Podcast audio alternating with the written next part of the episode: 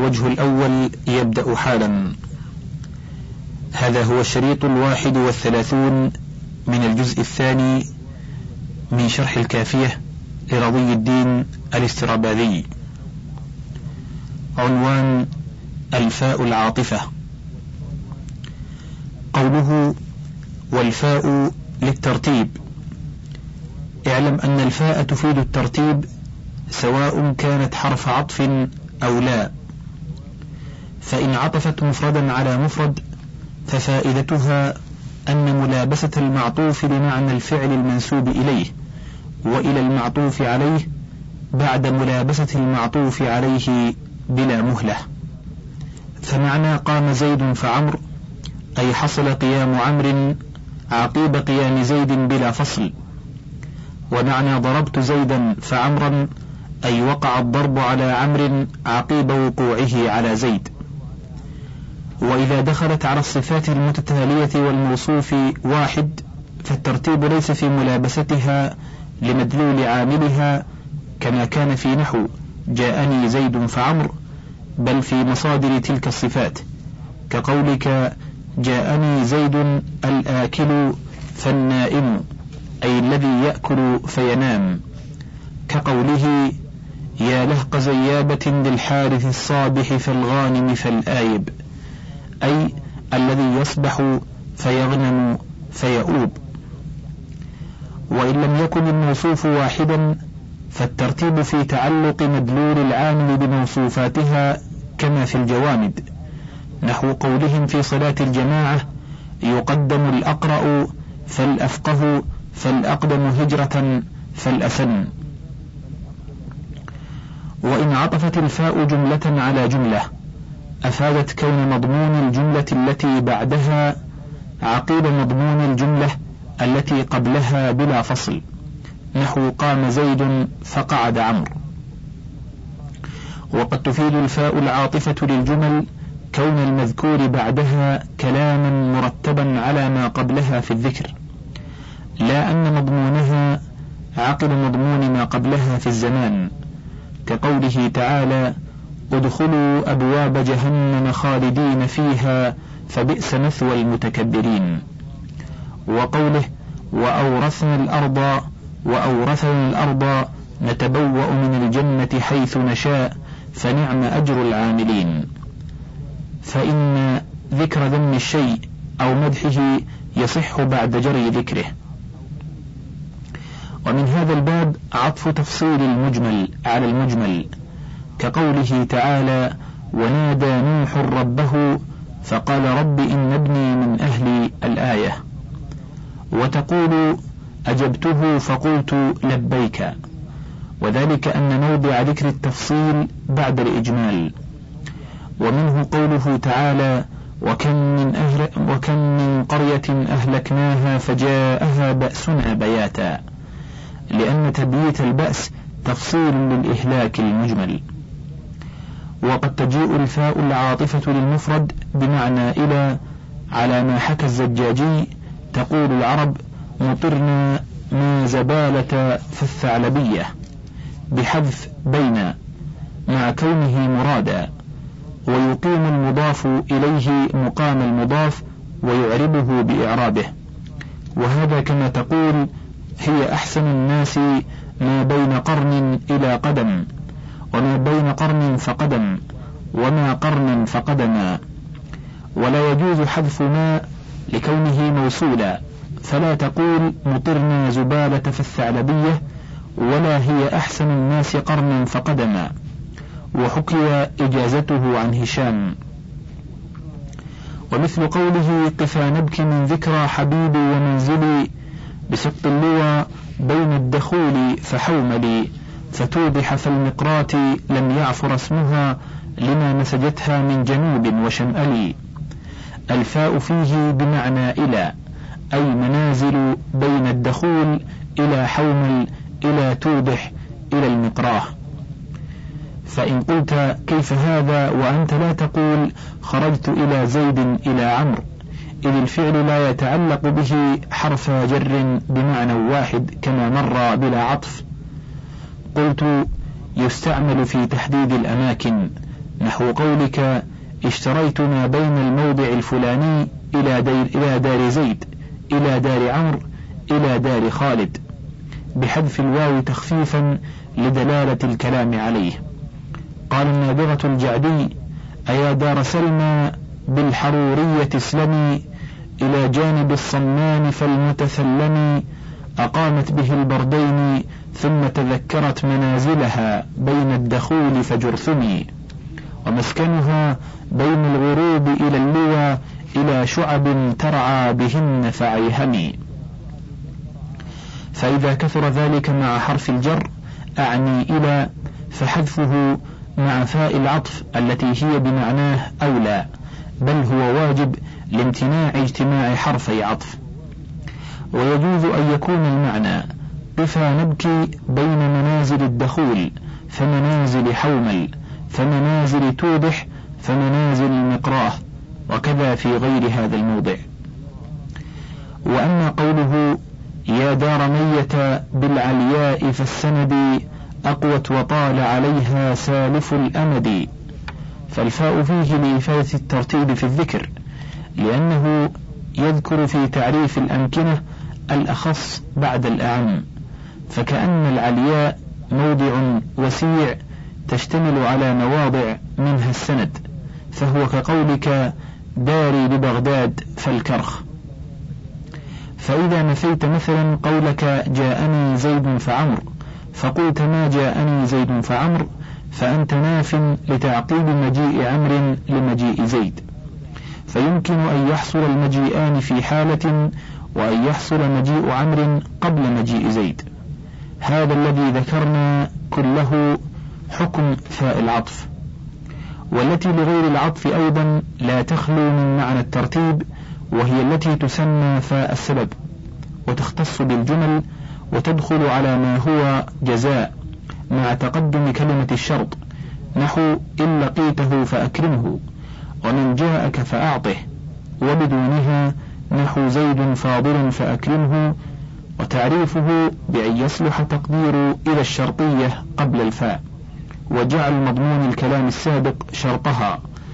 فالمعنى في مثالنا إذا كان كذا فأكرمه وهو كثير في القرآن المجيد وغيره. قال تعالى أم لهم ملك السماوات والأرض وما بينهما فليرتقوا في الأسباب. وقال تعالى قال أنا خير منه خلقتني من نار وخلقته من طين. قال فاخرج منها. أي إذا كان عندك هذا الكبر فاخرج. وقال رب فأنظرني. أي إذا كنت لعنتني فأنظرني. وقال فإنك من المنظرين. أي إذا اخترت الدنيا على الآخرة فإنك من المنظرين. قال فبعزتك. أي إذا أعطيتني هذا المراد فبعزتك لأغوينهم. وكثيرا ما تكون فاء السببية بمعنى لام السببية وذلك إذا كان ما بعدها مسببا لما قبله كقوله تعالى أخرج منها فإنك رجيم وتقول أكرم زيدا فإنه فاضل فهذه تدخل على ما هو الشرط في المعنى كما أن الأولى دخلت على ما هو الجزاء في المعنى. وذلك أنك تقول زيد فاضل فأكرمه وتعكس فتقول أكرمه فإنه فاضل. ثم اعلم أنه لا تنافي بين السببية والعاطفة. فقد تكون سببية وهي مع ذلك عاطفة عاطفة جملة على جملة. نحو يقوم زيد فيغضب عمرو. لكن لا يلازمها العطف نحو إن لقيته فأكرمه. ثم إنه قد يؤتى في الكلام بفاء موقعها موقع السببية وليست بها بل هي زائدة وفائدة زيادتها التنبيه على لزوم ما بعدها لما قبلها لزوم الجزاء للشرط كما تقدم في الظروف المبنية. وقد تجيء زائدة في غير هذا الموضع المذكور نحو زيد فوجد عند الأخفش وقوله لا تجزعي إن منفسا أهلكته فإذا هلكت فعند ذلك فاجزعي. ثم اعلم أن إفادة الفاء للترتيب لا ينافيها كون الثاني المترتب يحصل بتمامه في زمان طويل. إذا كان أول أجزائه متعقبا لما تقدم كقوله تعالى ألم تر أن الله أنزل من السماء ماء فتصبح الأرض مخضرة؟ فإن اخضرار الأرض يبتدئ بعد نزول المطر لكن يتم في مدة ومهلة. فجيء بالفاء نظرا إلى أنه لا فصل بين نزول المطر وابتداء الاخضرار ولو قال ثم تصبح نظرا إلى تمام الاخضرار جاز. وكذا قوله تعالى ثم جعلناه نطفة في قرار مكين ثم خلقنا النطفة علقة نظرا إلى تمام صيرورتها علقة. ثم قال فخلقنا العلقة مضغة فخلقنا المضغة عظاما فكسونا العظام لحما. نظرا إلى ابتداء كل طور. ثم قال ثم أنشأناه خلقا آخر. إما نظرا إلى تمام الطور الأخير وإما استبعادا لمرتبة هذا الطور الذي فيه كمال الإنسانية من الأطوار المتقدمة. عنوان ثم. قوله وثم مثلها بمهلة أي مثل الفاء في الترتيب إلا أنها تختص بالمهلة والتراخي. ومن ثم قال سيبويه في مررت بزيد ثم عمرو إن المرور مروران. ولا تكون إلا عاطفة ولا تكون للسببية إذ لا يتراخى المسبب عن السبب التام. ولا تعطف المفصل على المجمل كالفاء. وقد تجيء في الجمل خاصة لاستبعاد مضمون ما بعدها عن مضمون ما قبلها. وعدم مناسبته له كما ذكرنا في قوله تعالى ثم أنشأناه خلقا آخر. وكقوله تعالى خلق السماوات والأرض وجعل الظلمات والنور. ثم الذين كفروا بربهم يعدلون.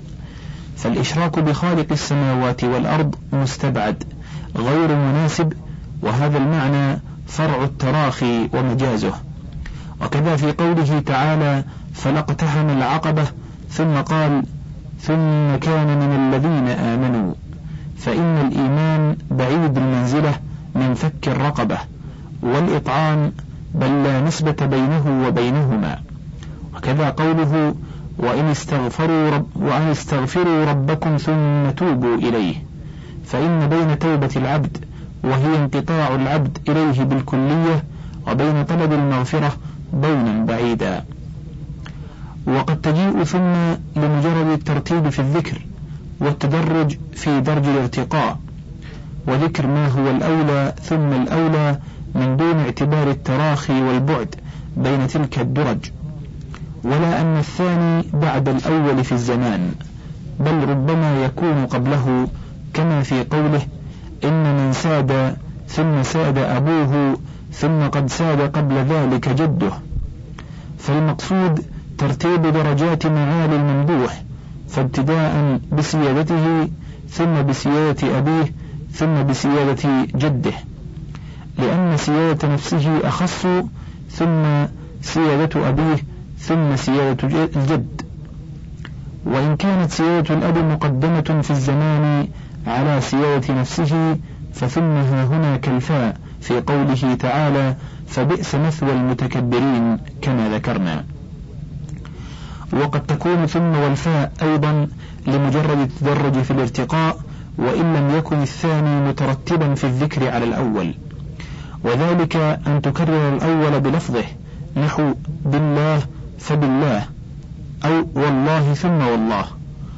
وقوله تعالى وما أدراك ما يوم الدين ثم ما أدراك ما يوم الدين وقوله كلا سوف تعلمون ثم كلا سوف تعلمون. وأما قوله تعالى فإلينا مرجعهم ثم الله شهيد على ما يفعلون فأقام العلة مقام المعلول. وقوله تعالى وإني لغفار لمن تاب وآمن وعمل صالحا ثم اهتدى. أي بقي على ذلك الهدى من التوبة والإيمان والعمل الصالح.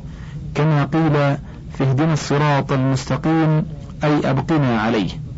فاستعمل ثم نظرا إلى تمام البقاء واستبعادا لمرتبة البقاء عليها من مرتبة ابتدائها لأن البقاء عليها أفضل فيكون كما قلنا في قوله ثم أنشأناه خلقا آخر من الوجهين عنوان دخول همزة الاستفهام على واو العطف وقد تدخل همزة الاستفهام المفيدة للإنكار على واو العطف كقوله تعالى ولقد أنزلنا إليك آيات بينات وما يكفر بها إلا الفاسقون أو كلما عاهدوا عهدا نبذه فريق منهم الآية. فقوله أو كلما عطف على لقد أنزلنا والهمزة لإنكار الفعل وقد يكون الاستفهام للتوبيخ أو التقرير إذا دخلت همزته على جملة منفية كقوله تعالى قالوا لولا أوتي مثل ما أوتي موسى أولم يكفروا عطف لم يكفروا على قالوا لولا أوتي وكذا تدخل على فاء العطف للإنكار كقوله تعالى ومنهم من يستمعون إليك أفأنت تسمع الصم؟ فقوله أنت تسمع الصم عطف على ومنهم من يستمعون أي بعضهم يستمع إليك غير سامع في الحقيقة. أفأنت تسمع هؤلاء الصم؟ وكذا قوله ومنهم من ينظر إليك. أفأنت تهدي العمي؟ أي ينظر إليك غير مبصر في الحقيقة. وتكون الهمزة للتوبيخ أو التقرير إذا دخلت على النفي. وقد تدخل على فاء السببية كقوله تعالى من إله غير الله يأتيكم بضياء أفلا تسمعون؟ أي إذا كان كذا فلم لا تسمعون؟ وكذا قوله تعالى من إله غير الله يأتيكم بليل تسكنون فيه أفلا تبصرون؟ فالفاء للسببية والهمزة للتوبيخ أو التقرير. وكذا تدخل همزة الإنكار على ثم المفيدة للاستبعاد كقوله تعالى ماذا يستعجل منه المجرمون؟ أثم إذا ما وقع آمنتم به؟ فثم ها هنا مثلها في قوله تعالى ثم الذين كفروا بربهم يعدلون. لأن الإيمان بالشيء مستبعد من استعجاله استهزاء. وهذه الحروف ليست بعاطفة على معطوف عليه مقدر كما يدعيه جار الله في الكشاف. ولو كانت كما قال لجاز وقوعها في أول الكلام قبل تقدم ما يكون معطوفا عليه. ولم تجئ إلا مبنية على كلام متقدم. عنوان زيادة الواو والفاء وثم. وهذه الحروف الثلاثة تجيء عند الأخفش زائدة والبصريون يؤولون فيما يقبل التأويل صيانة للحروف من الزيادة. أما الواو فمثل قوله تعالى فلما أسلما وتله للجبين وناديناه قال البصريون جواب لما محذوف أي وتله للجبين وناديناه كان هناك ما لا يوصف من ألطافه تعالى وكذا قوله فلما أجزنا ساحة الحي وانتحى بنا بطن خبت ذي حقاف عقنقلي.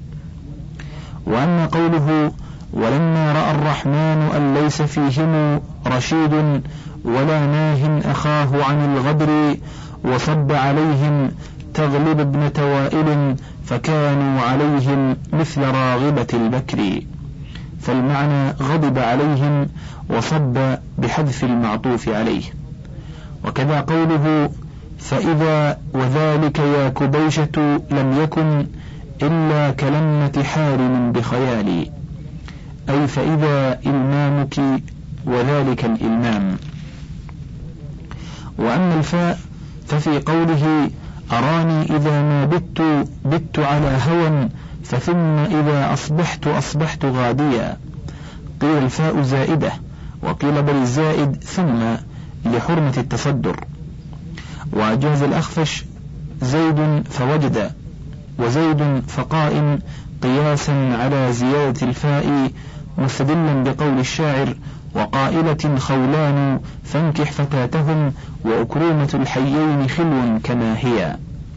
والفاء في قوله أبا خراشة أما أنت ذا نفر فإن قومي لم تأكلهم الضبع. زائدة عند البصريين دون الكوفيين كما مر في بابه. وأما ثم فقال الأخفش هي زائدة في قوله تعالى حتى إذا ضاقت عليهم الأرض بما رحبت وضاقت عليهم أنفسهم وظنوا أن لا ملجأ من الله إلا إليه ثم تاب عليهم. ولا منع من ارتكاب حذف المعطوف عليه أي ألهمهم الإنابة ثم تاب عليهم. وكل ما جاء من مثله فإن أمكن الاعتذار عنه فهو أولى وإلا فليحكم بزيادة الحرف. وأنشد أبو زيد لزيادة أم قول الراجز يا دهر أما كان مشي رقصا بل قد تكون مشيتي توقصا.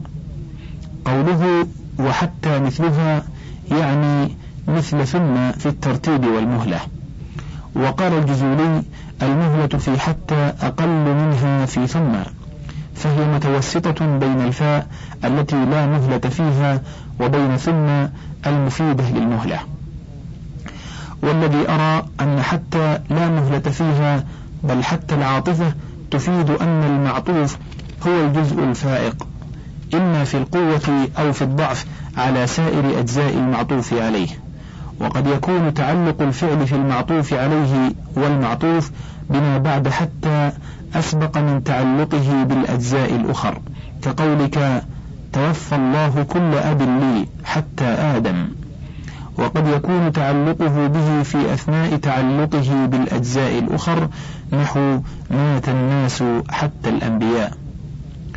فالمقصود أن الترتيب الخارجي لا يعتبر فيه فيها أيضا كما لا يعتبر فيها المهلة بل المعتبر فيها ترتيب أجزاء ما قبلها ذهنا من الأضعف إلى الأقوى كما في مات الناس حتى الأنبياء أو من الأقوى إلى الأضعف كما في قدم الحجاج حتى المشاة.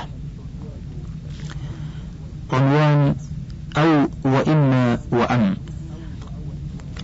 قوله وأو وإما وأم لأحد الأمرين مبهما وأم متصلة لازمة لهمزة الاستفهام. يليها أحد المستويين والآخر الهمزة بعد ثبوت أحدهما لطلب التعيين ومن ثم لم يجز أرأيت زيدا أم عمرا؟ ومن ثم كان جوابها بالتعيين دون نعم أو لا. والمنقطعة كبل. والهمزة مثل إنها لإبل أنشاء وإما قبل المعطوف عليه لازمة مع إما جائزة مع أو. عنوان أو. اعلم أن الأحرف الثلاثة لأحد الأمرين أو أحد الأمور. وأو وإما العاطفتان في المعنى سواء إلا في شيء واحد وهو أن أو تجيء بمعنى إلى أو إلا. وتجيء أيضا للإضراب بمعنى بل. فلا يكون إذا بعدها إلا الجمل. فلا تكون حرف عطف بل حرف استئناف.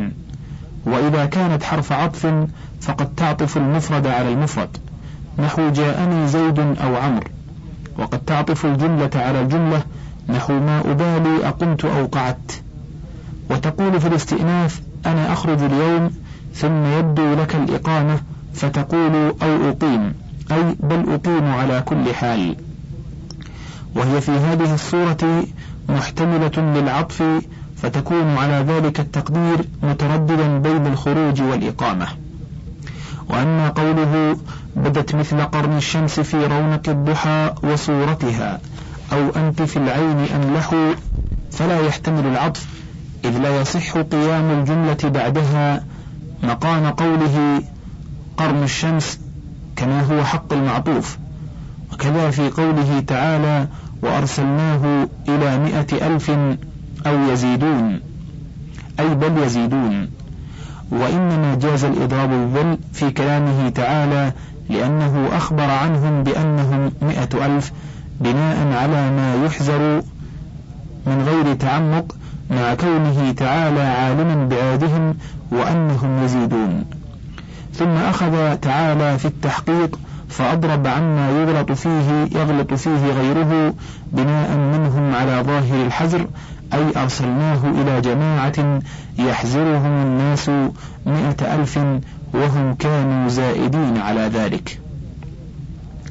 وكذا قوله تعالى كلمح البصر بناء على ما يقول الناس في التحديد.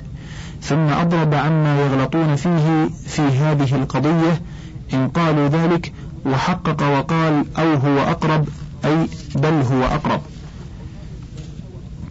وقالوا إن لأو إذا كان في الخبر ثلاثة معان الشك والإبهام والتفصيل. وإذا كان في الأمر فله معنيان التخيير والإباحة. فالشك إذا أخبرت عن أحد الشيئين ولا تعرفه بعينه. والإبهام إذا عرفته وتقصد أن تبهم الأمر على المخاطب.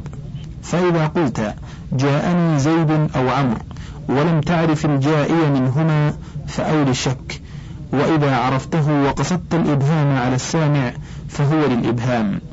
كقول لبيد تمنى ابنتاي أن يعيش أبوهما وهل أنا إلا من ربيعة أو مضر؟ والظاهر أنه كان يعرف أنه من أيهما.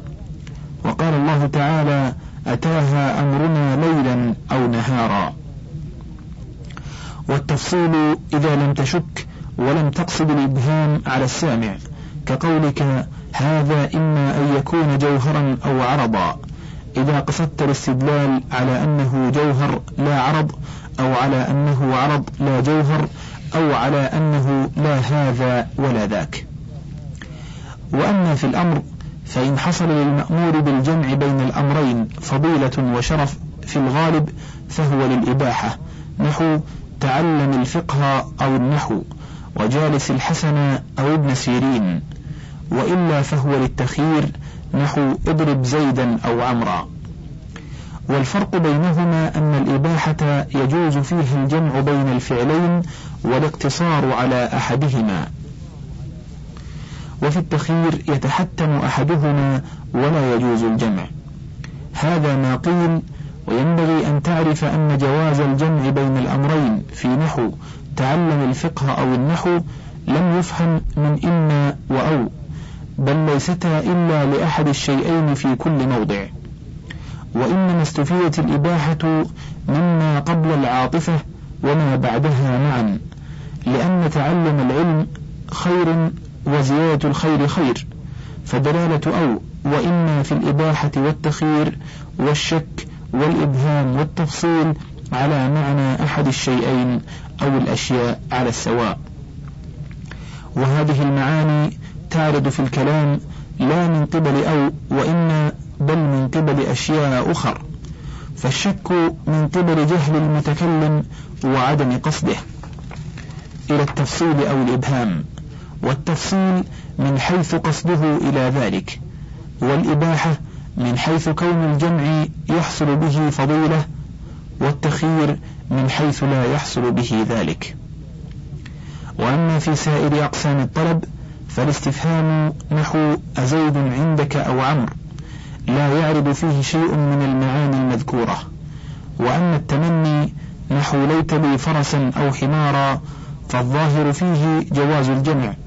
إذ في الغالب من العادات أن من يتمنى أحدهما لا ينكر حصولهما معا وأما التحضيض نحو هل لا تتعلم الفقه أو النحو وهل لا تضرب زيدا أو عمرا والعرض نحو ألا تتعلم الفقه أو النحو وألا تضرب زيدا أو عمرا فكالأمر في الإباحة والتخيير بحسب القرينة. ولما كثر استعمال أو في الإباحة التي معناها جواز الجمع جاز استعمالها بمعنى الواو. قال وكان سيان ألا يسرحوا غنما أو يسرحوه بها واغبرت السوح. فإن سيان بمعنى مستويان وهو بين الشيئين. وقال سيان كسر رغيفه أو كسر عظم من عظامه.